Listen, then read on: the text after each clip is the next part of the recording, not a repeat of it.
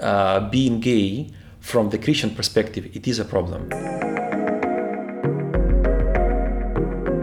You heard a quote by Basil, an Orthodox Christian from Russia. To many Russians, it is not just a gay problem, but a real threat. Gay propaganda threatening their values. Hi, I am Emily, and in this podcast, we will be discussing LGBT rights in Russia. According to an article by the Moscow Times, about two thirds of Russians believe that there is a sort of conspiracy going on to destroy Russian values by using gay propaganda. The country is notorious for being conservative and striving towards the preservation of their Christian values. Everyone has heard of the controversial law against gay propaganda that passed a couple of years ago. Films such as Beauty and the Beast became age restricted due to the small amount of possible gay characterization in it. But is the Western critique on the Russian law valid, or are we in fact conducting an elaborate witch hunt and how did this point of view and this law in Russia come to be? Well, Emily, we talked to Professor Lien Verpoest from the KU Leuven to find out what exactly this law entails and what the historical background of it is. She explained to us some fundamental facts about what the Russian law and values are about. The anti propaganda law in Russia um, which specifically is focused on uh, propaganda of non traditional sexual relations with minors, was voted in a parliament, in the Russian parliament, in 2013. It was a, an existing law which already existed since 2008, but the whole um, gay propaganda part, uh, so the the part about um, propaganda of non uh, traditional sexual relations uh, to minors, this is how it's called in Russia, was added in 2013. And so it was um, voted in the Russian Duma, which is the Russian parliament. And um, what's also interesting is that uh, that same year, I think at the end of 2013, an opinion poll within Russian society by Levada Center uh, showed that most of the Russians approved very much of this anti gay propaganda law. So I think about more than 70% said that it was good that this kind of um, uh, propaganda of um, uh, homosexuals, let's say, towards minors would be sanctioned. It also seems the Orthodox Church had a big influence on the law.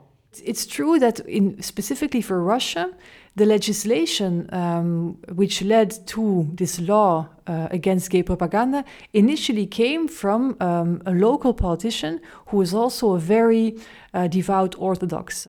Um, and so he was um, a local politician in St. Petersburg, and he was the first one who um, called for a law against gay propaganda. And so, first it was voted on the local level in the St. Petersburg region, and then it was picked up by the, by the Russian Federation, by the federal law, and they made it into a, a big law.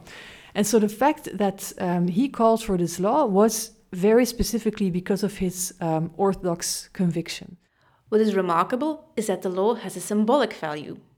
Um, this law has a in my eyes, um, especially a, a, very big symbolic value. So you can see that people are very often being um, arrested, but afterwards um, they will mainly get a, a, fine and not a very big one. So they will not be put in jail. Or, or they will not be sent to some kind of uh, work camp or whatsoever. Um, the, the fact that this law exists this is the most important thing. And the fact that um, uh, LGBTI people have the impression or have the feeling uh, within Russia that they cannot openly talk about their sexual orientation. This is it creates an atmosphere. I think especially um, the atmosphere of permissiveness for homophobia that it creates is, is very very grave. So the law was basically part of another law, which protected minors and was already voted in 2008. The gay propaganda part was only added in 2013. The law has a symbolic value as the sanctions for people who break it are minimal. However, the impact is still very great as it passively condones violence against the LGBT community and deprives them from the possibility to express themselves.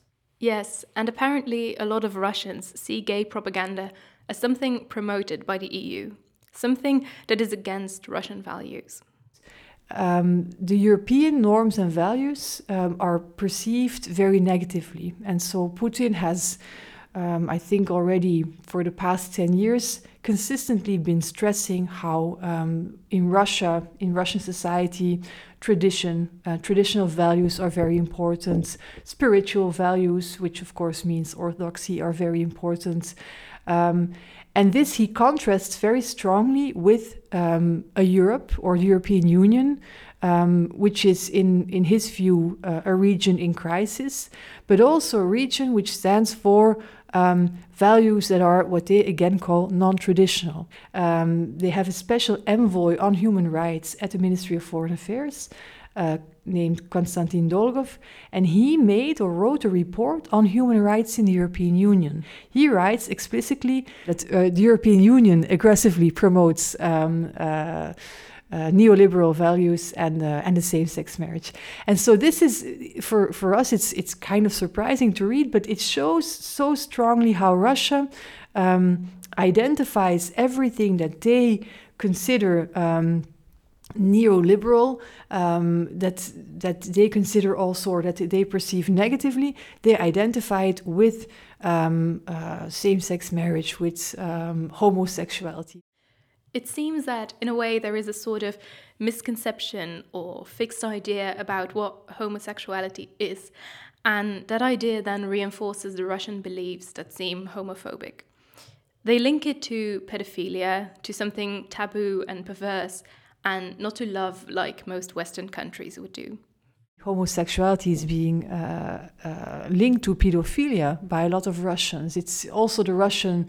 Um, uh, how do you call it kind of uh, slang word for um, homosexual is uh, it's called pidor and it comes from pederasta so it's again uh, it's it's kind of yeah it's it's very very um, strongly linked i think this quote by president putin gives a good example of that point of view you might remember this law was voted in um, the summer of 2013. At the end of 2013, beginning of 2014, there were the Winter Olympics in Sochi. Um, and the only thing the foreign media focused on was this law on gay propaganda. And so it was very, uh, in the eyes of Putin, it was very irritating and rather humiliating. And time and again, he was also being asked about it in, in interviews. And I remember him at a certain moment saying that. Um, uh, he was asked about it again. Uh, you know, are people, are gay people or gay athletes who come um, to uh, to to the Winter Olympics, are they actually safe because you have this law here? And so, a bit irritated, he said, you know. Of course they are, and you can do everything what you want. You're free to be here. Um, you're free to express yourself. We are not some kind of monster state. Um, you're free to come and enjoy yourself just leave our children alone. The facts and figures are laid out for us now, but of course, we wanted to delve into this matter further and figure out what Russians themselves actually think about this. We spoke to two Russians. One of them lives in Russia and is gay. He would like to stay anonymous, which is why we will call him Dima. He agreed to do an interview with us in Russian. We translated the interview and will be mostly paraphrasing it in English. Basil, on the other hand, is a Russian currently studying in Belgium, and he feels that his religious beliefs are not compatible with people's choice to live a gay life. Let's hear what they both have to say about the law in Russia and how the Russian traditions and views influence the culture in their country.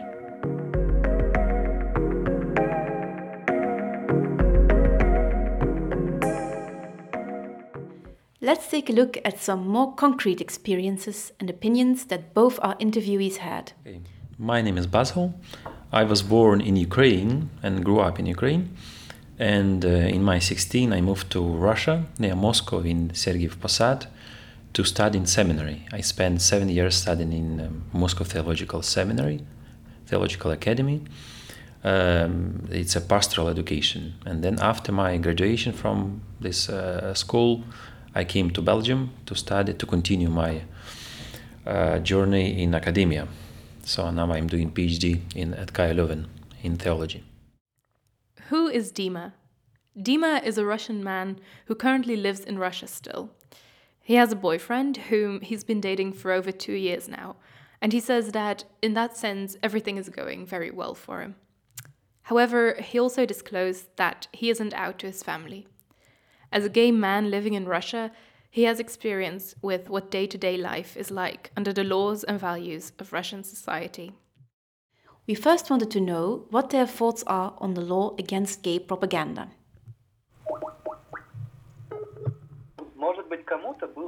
I don't know, maybe for some people it was insulting. There are these people who do like propaganda and use like all the time slogans and say like I want this and so on. Maybe for them it was insulting, but you didn't show it before and you don't show it now. And in general, you're not planning on doing that. On the other side of the spectrum, we then find Basil. I think uh, the law is a good thing from perspective of our uh, from yeah of our culture, from the our values we have, we uh, hold. And uh, just to add to this, that um, there was a survey conducted, a survey by Levada Center, is the most popular and the most independent uh, academic uh, sociological research center, that um, um, says that in this year, beginning of this year, uh, they conducted a survey about more than 80, for precision, 83% of Russians are against uh, homosexuality. Law just law is just an uh, um, shows or demonstrates the opinion outlook of people. What do they think? So law just uh, confirms what mm-hmm. people think. Mm-hmm. and people are against this kind of relationships. We were interested to know how this law affects daily life for gay people? We asked dima about this so how does the law affect us well Actually, it doesn't affect us at all. When we are a special family and not a traditional family, we have our own values. We live a bit separated. At home, we do whatever we want because it's our house. But on the street, we act like everyone else. That's the end of it. So the law is the law, but for now, it doesn't affect us at all. Oh, by the way, Dima likes to use the word special instead of gay because most terms used for homosexual or gay in Russian have quite a negative connotation. So just keep that in mind. In opposition to Dima's positive outlook, Professor Verpoest told us about some other, more disturbing consequences the law has on people's lives. I think there's homophobia everywhere. Um, um, it's a very big problem all over the world, not only in Russia. But the fact that this law is there gives people kind of the feeling, you know, if, if President Putin uh, agrees with it, you know, why wouldn't I um, act upon it? And so the risk for, for violence against LGBTI people is a lot higher um, uh, there than it is here. Nevertheless, Dima's positivity is admirable. Let them do it, okay? Really, it doesn't affect me. It just flew over. Now, the gay community is obviously very much at the center of this issue, but the overall attitude of society in Russia seems to be very different from what we are used to here in Western Europe.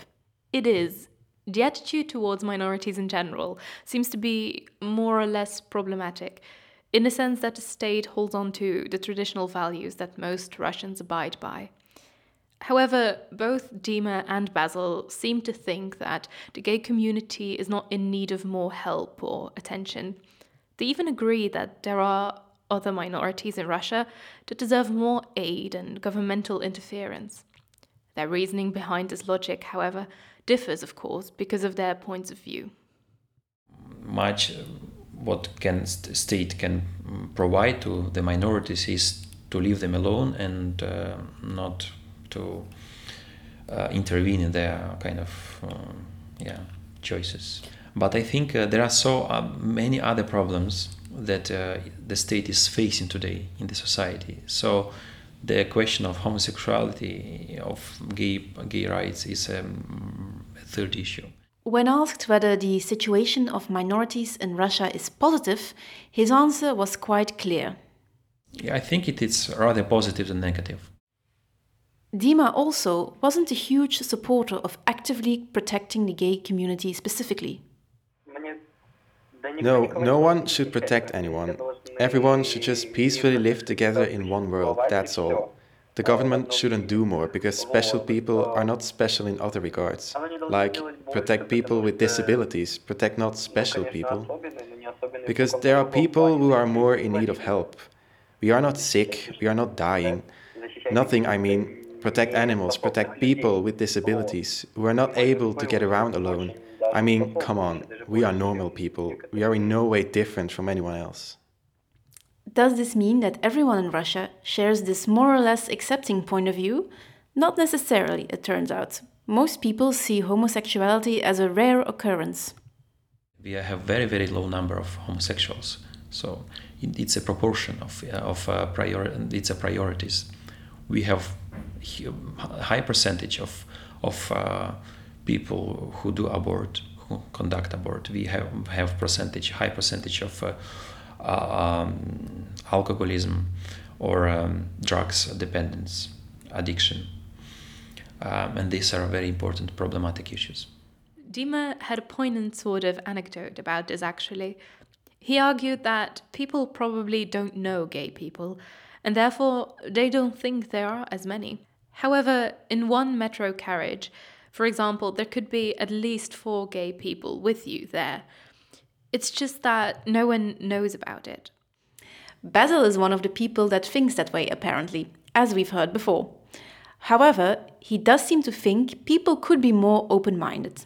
I think that uh, state should mm, should contribute, should uh, do something that uh, people would um, not be so um, should not be so narrow in their views. They should uh, be more acceptable to to, to this, but uh, acceptable um, in not in this in the way that they should accept this view or they should uh, uphold these views. So state cannot impose uh, the different mode of life, but state can or we can teach the society or state can facilitate that people would be more acceptable to something to, to the other to those who have different opinions this is important now, it's clear that Basil believes people should be a little more tolerant towards each other, which is, of course, part of his religion as well. This makes us wonder how he feels about the intolerance, especially in the form of violence. What is what um, kind of concerns me is that uh, people should not be so uh, should not be aggressive to to these minorities. Uh, they should be tolerant. And this is a problematic uh, side because when they meet or when they talk to when they see uh, homosexual or people uh, they tend to be um, aggressive or in, very intolerant. And this is not what christianity uh, preaches. So on the one side christianity says that we uh, gives us a kind of uh, certain mode of life teaches us to live in a full family but on the other side on the other hand, it teaches us to be tolerant to those who do not do not accept our values. And so, in, from this point of view, Russian culture is not very Christian because it is intolerant. Cases of violence do tend to appear especially in relation to gay pride, which is in their eyes and also legally considered propaganda. Which is why Dima explained to us that he thinks the organizing of the gay pride in Russia would only lead to violence. I'm more convinced of the fact that in reality it would lead to very sad consequences. There could happen some massive fights and attacks. You would get a situation like the one that happened in Orlando once, only a lot worse. Because it's Russia. As a matter of fact, it seems that Dima isn't a fan of gay pride himself. Oh, well, yes. This is again this demonstration. I mean, we don't have a parade where normal couples go out and dress up in an obvious way and dance in the street. Well, it's a dressing up game, of course. So why would special people have this kind of parade? My personal opinion, it's like a holiday for special people, roughly said. Is it necessary? Mm, according to me, no. That's probably why it's forbidden. He doesn't like the idea of it because he reckons the political climate in Russia is not suited for it. Basil also doesn't like the idea of pride, but of course for an entirely different reason. I don't think that the organization of gay prides is uh, would uh, help or facilitate uh, tolerance in the society. It's rather, I think, in the current situation in Russia is rather a provocation towards 83% of those who are against. A gay pride, um, to my opinion, um, well, it is a propaganda to certain, to certain to a certain extent. Um, I don't think that it is necessarily in Russia. So gay prides are acceptable or very welcome in the Western Europe where people want to see it on the um, public platform, but uh, society in Russia does not want to see it on the public platform. So people who want to live their life uh, in this way, they should do it, but not propagate it.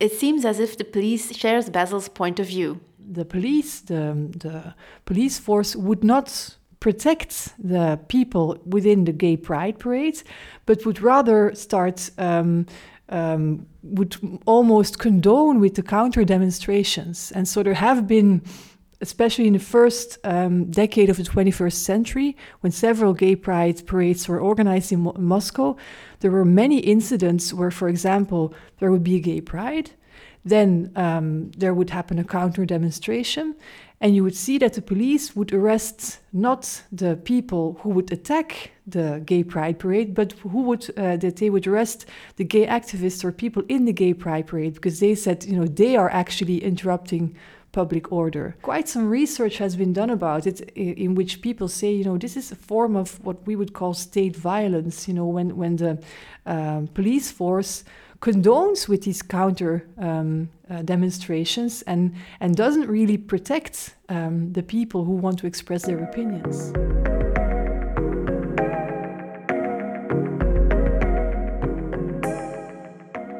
At first glance, it seems that both parties are quite content with the way the LGBT community is treated in Russia. As Professor Verpoest told us, it's a very different culture and society to our Western standards, and of course, there is room for improvement according to both Dima and Basil. The contrasting stance from the West is something that, as Professor Verpoest mentioned, is very present and much discussed in Russia. Both propaganda and both the idea of uh, um, of um, uh, respecting the rights of, of gay people came from the West. One, the first is, is bad. The former is bad for us, so it's not acceptable propaganda. The letter, letter is acceptable. The idea that we should respect the rights of, of, of gay. So we, we, we get from the West something good and something not very good. So we should be selective in this sense. To conclude, Basil shared with us his personal opinion, which was heavily inspired by his religion. This doesn't mean that if I see a gay person, I would not talk to him or I would, uh, uh, yeah, I would avoid him it doesn't mean like this because um, he might he might change his his choice uh, and he might uh, then live a different Christian way of life. I think in the end they agree that it doesn't do to be aggressive or disrespectful towards minorities, or anyone at all for that matter. Dima, the eternal optimist, still believes in a rather positive future in which the LGBT community in Russia will have an easier life. As Dima said, hope always dies last. And it's Russia, so they always hope for something, he added as a joke.